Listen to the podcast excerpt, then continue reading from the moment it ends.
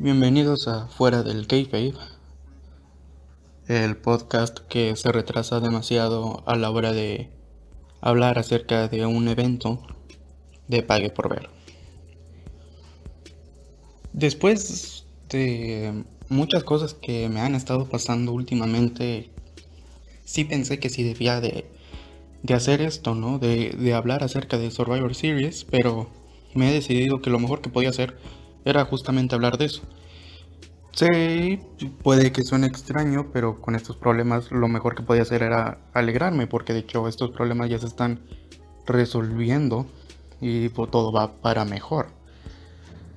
Y qué mejor que hablar acerca de este evento que ya tuvo lugar el día 22 de noviembre de 2020 y en el que tiene como atracción principal la despedida de The Undertaker.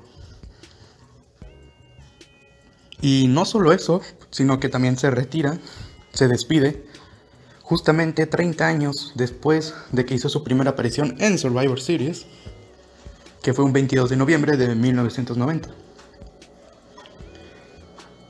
Y bueno, también es el primer aniversario, un 22 de noviembre, de un sencillo que saqué en Spotify el año pasado, 2019, el cual se titula Welcome to the Future, que es de un tal Seme Criolofo, se deletrea C-R-Y-O-L-O-P-H-O. Y pues bueno, supongo que esa es una coincidencia más que nada, pero la verdad yo me dije a mí mismo que no iba a dejar de hablar de ningún pague por ver, por lo menos. Y viendo que todos mis problemas personales se están resolviendo, pues ¿por qué no poder hablar de este show? Así que, sin más, por lo menos puedo decir que comencemos. El kickoff eh, tuvo uno que otro momento interesante, por ejemplo este Battle Royale en el que la gran mayoría de los luchadores eran Jovers tenemos entre los destacados a The Miz, Elias, Jeff Hardy, Shinsuke Nakamura, Dominic Mysterio, Chad Gable. Y la verdad yo al principio me, me revolví algo, me confundí más bien, porque no entendí si era una batalla de marcas o algo así, pero parece que era un todos contra todos. También entre ellos estaba Buddy Murphy, Shelton Benjamin y un largo etcétera. La verdad no estaba muy interesado en esto porque de nuevo no sabía que estaba este Battle Royale en la programación, al menos del kickoff. Así que lo vi más por coincidencia. Porque sabía que ya iba a empezar el evento y nada más quería ponerlo de una vez. Y en eso me di cuenta que estaba recién comenzando. Creo que lo que más valía la pena fue ya para el final, en donde gracias a los suplexes de Chad Gable pensé que por fin le darían una oportunidad para que él ganara algo pero parece que al único que le estaban guardando todo el éxito era Dominic. Me pregunto por qué. Pero, gracias al cielo, después de que Dominic elimina a The bueno, supuestamente eliminó The Miz, este regresó y, y terminó eliminando a Dominic y este último pierde y pues Miz gana el Battle Royale. Estuvo genial porque sí tuve esperanza eh, con Chad Gable de que por fin le dieran algo, aunque no sé que gane. Pero bueno, al final, ¿sería este un punto para Raw? No tengo idea, pero definitivamente me gustó el resultado que no ganara Dominic porque estaba siendo demasiado fuerte. Como digo, esos suplexes que estaba haciendo Chad a mí me encantaron. Pero desgraciadamente fue eliminado y en este final falso pues sí nos sorprendieron. Eh, bueno, es que a lo, mejor alguien no le puso atención, otro sí. Pero sí noté que Demis no había sido eliminado como tal. Y dije, bueno, aquí tenemos nuestra salvación. Y sí, qué bueno que ganó Demis. Pero otra vez, creo que no hay nada de nada. No hubo. No es como que vayan a darle una oportunidad por algún campeonato o algo así. También en el kickoff eh, reaparecía Gobledy Walker, quien ahora es campeón 24-7 porque se lo arrebató a Truth y bueno, esto ya continuaría después con el evento en sí. Y creo que también hubo por ahí un segmento entre Billy Kay y Baron Corbin, pero bueno, eso ya es otra cosa. Oh, sí, se me está olvidando. Gobledy Walker está, también debutó un 22 de noviembre de 1990, igual que The Undertaker. Así que sí, después de 30 años, por fin ganó un campeonato. Supongo que está bien, ¿no? Entrando ya en el evento, el primer combate sería la contienda entre Raw y SmackDown en la lucha masculina la cual es extraño, puesto que siempre he sido alguien que le va a SmackDown sobre Raw, siempre, toda la vida yo creo. Pero nunca me había tocado que el equipo de SmackDown estuviera tan pobre, realmente no me llamaba nada la atención. Quiero decir, en Raw tenemos a AJ Styles, Matt Riddle, eh, Kid Lee, Sheamus y Braun Strowman. ¿Y que tenemos en SmackDown? Jey Uso, está bien. Kevin Owens, supongo que también. Seth Rollins y el King Corbin y por último Otis. Sí, definitivamente era un equipo bastante débil. Y por un momento me distraje y pensé que Rollins empezó a ser un Jover, pero no, él se sacrificó porque él no quería formar parte del equipo. Así que lo eliminaron demasiado rápido. Y creo que, esta, creo que de esta forma ya se despide porque al parecer ya se va a ir con su esposa Becky Lynch, porque pues ya van a ser el hijo que ellos van a tener juntos, así que supongo que con esto se despide por un tiempo. Y entre lo demás, pues no duró mucho el equipo de SmackDown. Digo, tuvo buenos momentos el combate y todo. Y por un lado me gustó que realmente siempre fuera de todo y todo. Que Raw quedara como demasiado fuerte. No sé, es algo extraño. Nunca me había ocurrido de que Raw ganara y que yo estuviera contento por el resultado. Pero esta vez el equipo no me estaba convenciendo del todo. Creo que lo más destacable es en un momento como todos salvan a AJ Styles. Eso me hizo pensar que él sí era el capitán del equipo. y bueno, al final quedaría solo Jey Uso. Y era interesante porque pues es el samuano y es quien sigue a Roman. Pero bueno, eran 5 contra 1, así que la tenía difícil. Y con Kid Lee gana Raw. Y bueno, es, sorprendente cómo por primera vez le voy a la marca roja, pero por un lado me gustó, estuvo bien. Supongo que también fue algo muy directo, como para que ya acabara, no sé, se me hizo un poco apresurado, creo. Pero aún así fue, fue divertido de ver, eso sí. Pero sí, como quiera, SmackDown con Otis. Digo, no es, no es que sea un desastre, pero es que desde que le dieron el maletín, bueno, ya lo tiene de mis ahora, ¿cierto? Pero desde que se lo dieron fue como que, ¿qué van a querer hacer con él? y ellos ni sabían qué iban a hacer con él. Así que bueno, supongo que estuvo dentro de todo, estuvo bastante bien. De hecho, ellos sí se veían más como un equipo que como el mismo SmackDown, porque se veían que ellos estaban más como cada quien de su lado, ¿no? Estaban más unidos los de Raw y pues ya, ya también era lógico que ellos ganaran.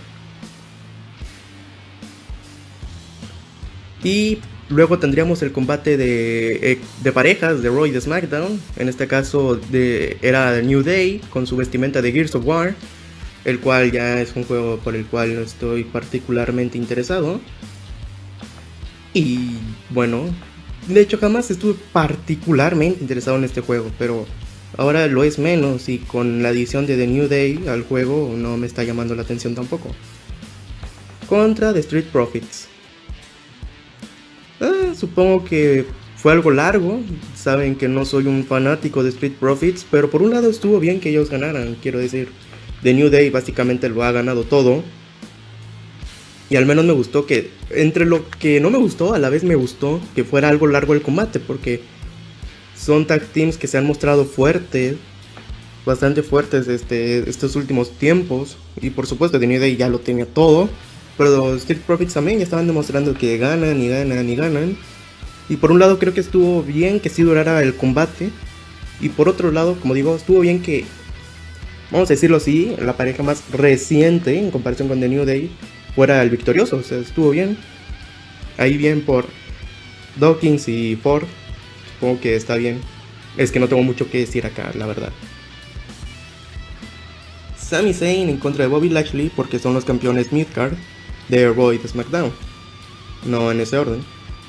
Siendo el campeón intercontinental Sami Zayn y el campeón de los Estados Unidos Bobby Lashley. Pues la verdad yo estaba esperando todo para que ganara Bobby Lashley y así fue. Sami Zayn estuvo rodeado por Hurt Business y la verdad es que no le quedó mucho que hacer. Y bueno, fue bastante, fue una victoria relativamente fácil para Bobby Lashley. Ganó con una full Nelson y pues eso es todo. Tampoco estaba esperando mucho esta lucha, pero sí, quería que ganara Bobby Lashley. Es, extraño porque ya es otra lucha en la que estoy de acuerdo con que debería de ganar Raw. Pero está bien, supongo, sí. Ya teníamos un combate más interesante, pero con el resultado que no me convenció del todo. Asuka en contra de Sacha Banks, las campeonas femeninas de sus respectivas marcas. En el que después de un muy buen combate, es decir que a pesar de que ganó Sacha Banks sobre Asuka, He de decir que como quiera el combate estuvo bastante bien, me gustó. Sí me da un poco de queja ese resultado porque creo que entre las dos estaba teniendo más credibilidad Asuka porque Sacha Banks ha estado siendo humillada por Carmela. Así que tenía un poquito más de esperanza que fuera la japonesa quien ganase el combate, pero dentro de todo nos regalaron una muy buena lucha. ¿eh? Una muy buena lucha, perdón. Así que Tampoco hay mucho que decir, cumplieron muy bien su trabajo y me hubiera gustado ver la victoria de Asuka porque era definitivamente lo que yo quería. Pero supongo que el personaje que está teniendo también Sacha es más serio que el de la payasa de Asuka. Pero no me voy a estar quejando porque como les digo fue una muy buena lucha y al final creo que a veces independientemente del resultado importa que también se llevó la lucha. Y este creo que dentro de todo puede ser el caso. Otra vez tendríamos este segmento con Godly Walker, en el que creo que fue Akira Tosawa quien le puso unas trampas, estas típicas como del correcaminos, ¿no? Con comida. Y Akira aprovechó, porque al parecer su trampa fue muy exitosa, y gana el campeonato 24-7 una vez más. Y luego sale de la nada Artrude y lo mata. y ya es por billonésima vez campeón 24-7. Oh, Dios mío ha ganado demasiadas veces este campeonato ya. Estuve viendo por ahí que ya son 40, ya es 45 veces campeón 24/7 y ha tenido otros campeonatos por ahí, creo que una vez o dos veces en pareja, una vez hardcore, no, dos veces hardcore y algo más por ahí, creo que también fue campeón de Estados Unidos. Ya suma en total 50 campeonatos y solo 45 de esos 50 son el campeonato 24/7. Es demasiado lo que le han dado con este campeonato, pero bueno, supongo que es ahí donde se va a quedar Arthur. Y si se le ve cómodo y él está bien, pues supongo que no hay de qué quejarse. Pero sí, desgraciadamente el pavo ya no es campeón. Y alrededor de hora y media, dos horas, dos reinado. Puede que haya sido incluso menos. Continuando con el evento, teníamos la lucha femenina entre Raw y SmackDown. En el equipo de Raw teníamos a Nia Jax, Shayna Baszler, las campeonas en pareja, Lana, la nueve veces atravesada en una mesa, Lacey Evans y Peyton Royce. Mientras que en SmackDown teníamos a Bailey, Ruby Riot, Bianca Belair, Liv Morgan y Natalia. En este caso estoy un poco más dividido, no sabría si decir que quería que ganara SmackDown o, Raw. Pero algo que sí estuvo interesante es que Bailey estaba como que les estaba diciendo algo y nadie le hacía caso, nadie se la tomaba en serio como una jefa. Y yo creo que de lo mejor fue Peyton Royce porque hace un superplex que daña básicamente a todas las contrincantes. Y ella es la que elimina primero a alguien y este alguien fue a la misma Bailey, así que estuvo genial. Yo creo que Peyton Royce está luciendo bastante ahora y me encantaría ver qué más pueden hacer con ella porque talento lo tiene, sí llama la atención. Ahí hay una mina de oro que se puede aprovechar de parte de la empresa. Pero bueno, después sería eliminada relativamente rápido por Natalia con una sharpshooter bastante floja pero supongo que no todo podía durar para siempre. Creo que también de las cosas más raras es cuando Chaina se autoelimina porque estaba haciendo rendir a a Belair y eh, ella nunca se rindió, estaba casi inconsciente, pero sí llegó a las cuerdas. Y Chaina no la quiso soltar en ningún momento y pues se autoeliminó, ella básicamente se, se eliminó sola. Fue una decisión bastante curiosa, muy rara. Pero ya para el final, tanto Nia Jax como Bianca Belair se quedaron afuera del ring. Y aquí viene la parte curiosa, es que ganó Raw, pero porque Lana no hizo nada. No le dejaron luchar y por eso mismo ganó. Fue algo bastante... No sé, entre todos sí me gustó. Pero sí, fue muy curioso. La verdad es que están diciendo que ella podía quedarse como la única sobreviviente, pero no sabía que lo iban a hacer literalmente. Estuvo bastante bien, la verdad es que sí fue una parte chistosa. el que fue bastante... Sí los... Por un momento lo esperé porque estaban como que sí habían dado a entender que podía ella quedarse como la sobreviviente, pero hacerlo literalmente, wow. Y la verdad es que cuando ella ganó por no hacer nada, recordé estos videos de YouTube de Luigi gana por no hacer absolutamente nada. Luigi wins by doing absolutely nothing.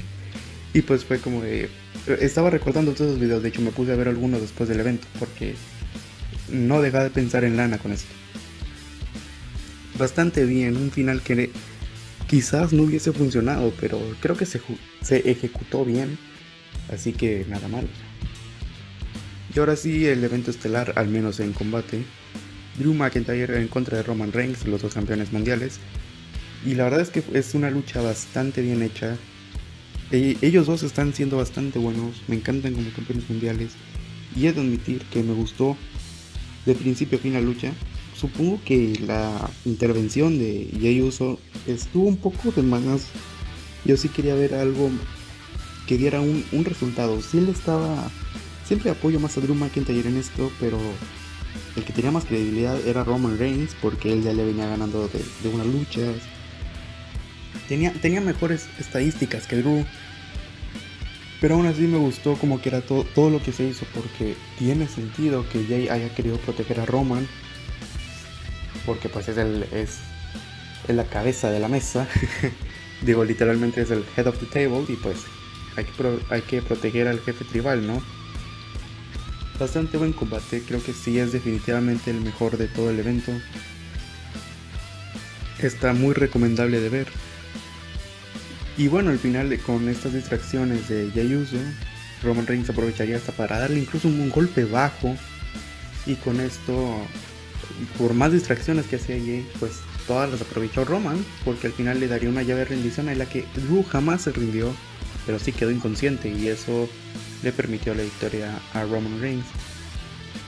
Si era lo que esperaba por un lado en el caso de la victoria, pero bueno, supongo que si no se hacía esto, para proteger la credibilidad de ambos, no hubiera habido resultado. Así que, dentro de todo, me gustó bastante el combate. Supongo que es de los bueno, de todo el evento fue el mejor, definitivamente. Bastante bueno y una historia muy bien contada en ese combate.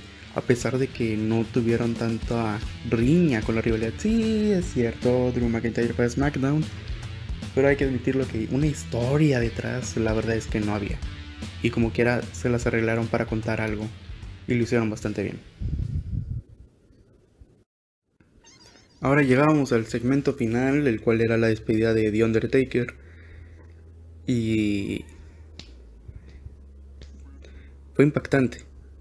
Primero tuvimos las entradas de JBL, Big Show, Mick Foley, Jeff Hardy, Shane McMahon, The Godfather, Sabio Vega, The Godwins, Rikichi, Kevin Nash, Booker T, Shawn Michaels, Rick Flair, Triple H y hasta Kane, que era el único que sí estaba cumpliendo con su personaje, creo que ellos, él y, y The Godwins. Pero de ahí para allá, ellos nada más entraron y desaparecieron, porque en eso entraría Vince McMahon hablando de The Undertaker, ¿no? Quien le daría básicamente la despedida. Y en eso ya entraría finalmente The Undertaker, que al inicio tenía como que un remix muy raro de su tema de entrada. Y ya entraría él, con esas entradas lentas, pero que en este caso sí, sí quería que fuera lenta porque estamos hablando de la última vez que vamos a ver al personaje. Yo sí pensé que cuando se están presentando todos los, todos los luchadores, este, se iba a presentar Mark Calloway, pero no, se presentó The Undertaker y supongo que hubo gente que estuvo en desacuerdo con, con que el segmento fuera algo corto, lo que él dijo que simplemente tenía que dejar descansar en paz a The Undertaker y ser básicamente Mark Calloway, ¿no? Yo creo que se hizo bien porque si la despedida es al personaje, que se despida el personaje. para qué se despide Mark. Como quiera fue algo bastante impactante porque este luchador es, bueno, supongo que alguien que sepa de lucha o haya visto alguna lucha sabe quién es The Undertaker. Y es muy difícil ignorarlo. Estamos hablando de un icono, una leyenda. Y que incluso a mí me impactó personalmente porque gracias a él, con esa rivalidad que tuvo con Edge entre los años de 2007 y 2008, que culminó en SummerSlam de 2008, en esa celda infernal, gracias a esa lucha, gracias tanto a Edge como al mismo Undertaker, hoy en día la lucha libre es de lo que más me gusta. Y se lo debo a él de cierta forma. Así que sí me impactó un poco o mucho que ya fuera su despedida. La verdad yo me la creí bastante con lo de su despedida en WrestleMania 33. Pero lo que se hizo aquí en Survivor Series 2020 simplemente quedó perfecto. Incluso la fecha, 22 de noviembre del 2020, son exactamente 30 años de su debut en Survivor Series. O sea, es que todo quedó bastante bien. Fue muy bueno el tiempo. Bueno, sí es cierto que eso del debut al parecer fue un poco antes. Pero la lucha era grabada y se, se transmitió después, algo así. No he entendido bien ese detalle. Pero en los libros de historia se va a quedar que fue el 22 de noviembre de 1990 en Survivor Series, donde él debutó. Y él se despide en ese mismo evento, en esa misma fecha, pero 30 años después.